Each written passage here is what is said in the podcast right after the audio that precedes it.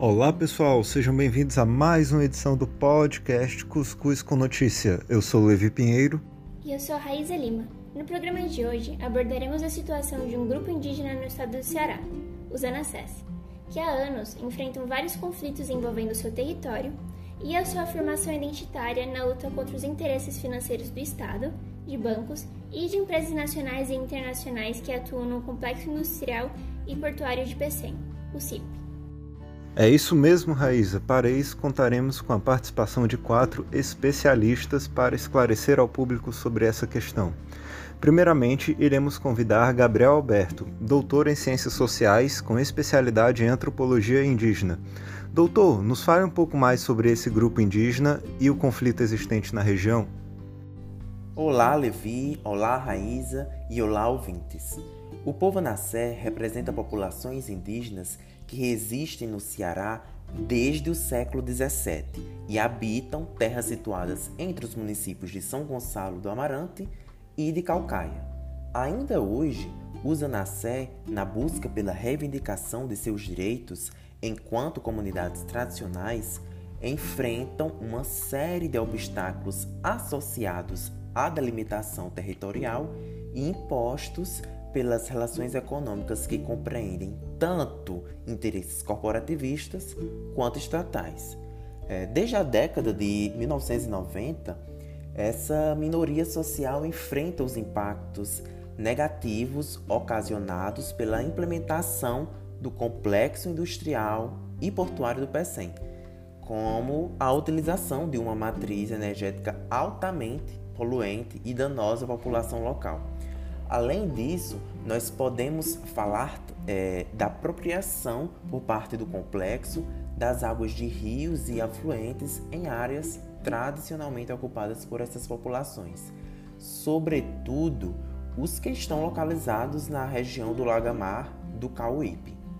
Apesar das inúmeras pautas é, socioambientais que já foram levantadas e das tentativas né, de acordo realizadas, visando a integração de interesses dos envolvidos nesses conflitos, há ainda muitos problemas que precisam ser solucionados. Muito obrigada pela explanação, Dr. Gabriel. Agora, para falar um pouco mais sobre esses obstáculos e a relação deles com os conflitos vivenciados por esse povo, gostaríamos de chamar o defensor público Diogo Augusto. Oi, Levi, Raíza e espectadores. Então, a legislação ambiental e os direitos constitucionais do povo anassé têm sido duramente atacados, tanto pelo Estado quanto pelas grandes empresas.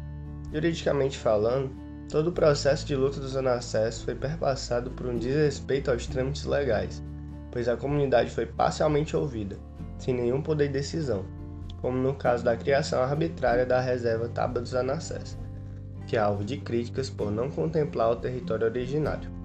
Além disso, o complexo industrial e portuário do Pecém, com suas indústrias pesadas, constitui um enorme dano socioambiental à localidade do Lagamado Cauípe, território indígena que é configurada como sendo uma área de preservação ambiental. Por fim, pode-se destacar que o alto consumo da água, em especial pelas termoelétricas, constitui uma grave violação de direitos básicos, pois tal ato tem impedido o acesso dos habitantes da região aos recursos hídricos. Muito obrigado pela resposta, doutor Diogo. A pergunta agora é para Nicolas Gustavo, médico de família e de comunidade e doutor em saúde pública. Nicolas, um complexo industrial desse porte em atividade tem implicações para a saúde do povo Nassé? Bom dia a todos. Bem, falar de saúde indígena é falar do compromisso estatal de demarcar as terras historicamente ocupadas por esses povos. Se queremos oferecer um cuidado efetivo em saúde para os povo nascéis, torna-se fundamental defender a pluralidade de corpos e regime de cuidado, além da multiplicidade de aspectos humanos e socioambientais que compõem a cultura tradicional deste povo. Cultura esta que possui total relação com suas terras presentear seus territórios para complexos industriais que objetivam exclusivamente o lucro próprio é determiná-los a uma estrutura de adoecimento e, sobretudo, a um projeto de morte. E mais especificamente, quais seriam essas implicações? Considerando a situação de informalidade laboral de 30% dos indígenas anacés, a insegurança alimentar é um problema latente. As atividades de agricultura familiar e da pesca artesanal, bastante presentes na comunidade, foram diretamente afetadas pela poluição ambiental e pela apropriação das águas dos rios e afluentes dos territórios por parte do complexo industrial, potencializando a escassez de alimento e o déficit nutricional. Além disso, a utilização de uma matriz energética altamente poluente com base no carvão mineral traz problemas diretos à saúde. O elevado potencial de toxicidade do ciclo do carvão pode penetrar na cadeia alimentar e se acumular nos níveis tróficos subsequentes, fenômeno conhecido por magnificação trófica, que representa sérios danos à saúde. Ademais, partículas suspensas advindas da queima desse material alteram negativamente a qualidade do ar, agravando o quadro de complicações respiratórias, a exemplo da asma. Agora, para finalizar, falamos com o Sr. Lucas Nunes, que é um agente comunitário de saúde atuante na região. Gostaríamos de saber quais são os possíveis problemas a serem enfrentados pelos profissionais de saúde responsáveis pelo assessoramento dessas comunidades. Olá, Raíza, Levi, ouvintes. Eu acredito que um grande desafio a ser superado pelos profissionais da saúde que atuam no território na Sé é o cuidado frente aos danos psicológicos que são decorrentes da violência empreendida na expropriação territorial sofrida por esse povo. É, nós podemos citar os 32 idosos que morreram nos primeiros sete anos após essa expulsão e cuja mortalidade ela foi de alguma forma influenciada pelo afastamento de sua terra, além dos casos de suicídio relatados.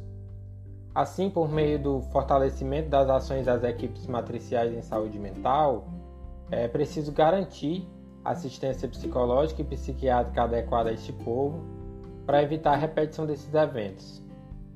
Cabe ressaltar ainda que há uma certa sazonalidade nas enfermidades apresentadas pela comunidade, já que os fatores causais, como a poluição atmosférica e o desabastecimento de água, são estruturantes nas atividades exercidas pelo complexo industrial e portuário do PECEM. Isso acaba demandando organizar a agenda de atendimento da unidade de uma forma estratégica, considerando a dinâmica epidemiológica desses agravos. Além disso, levando em consideração a existência de problemas associados ao narcotráfico local, que foi advindo com a implementação do Porto do PECEM, faz-se necessário realizar campanhas de prevenção ao uso de drogas por essas comunidades minoritárias.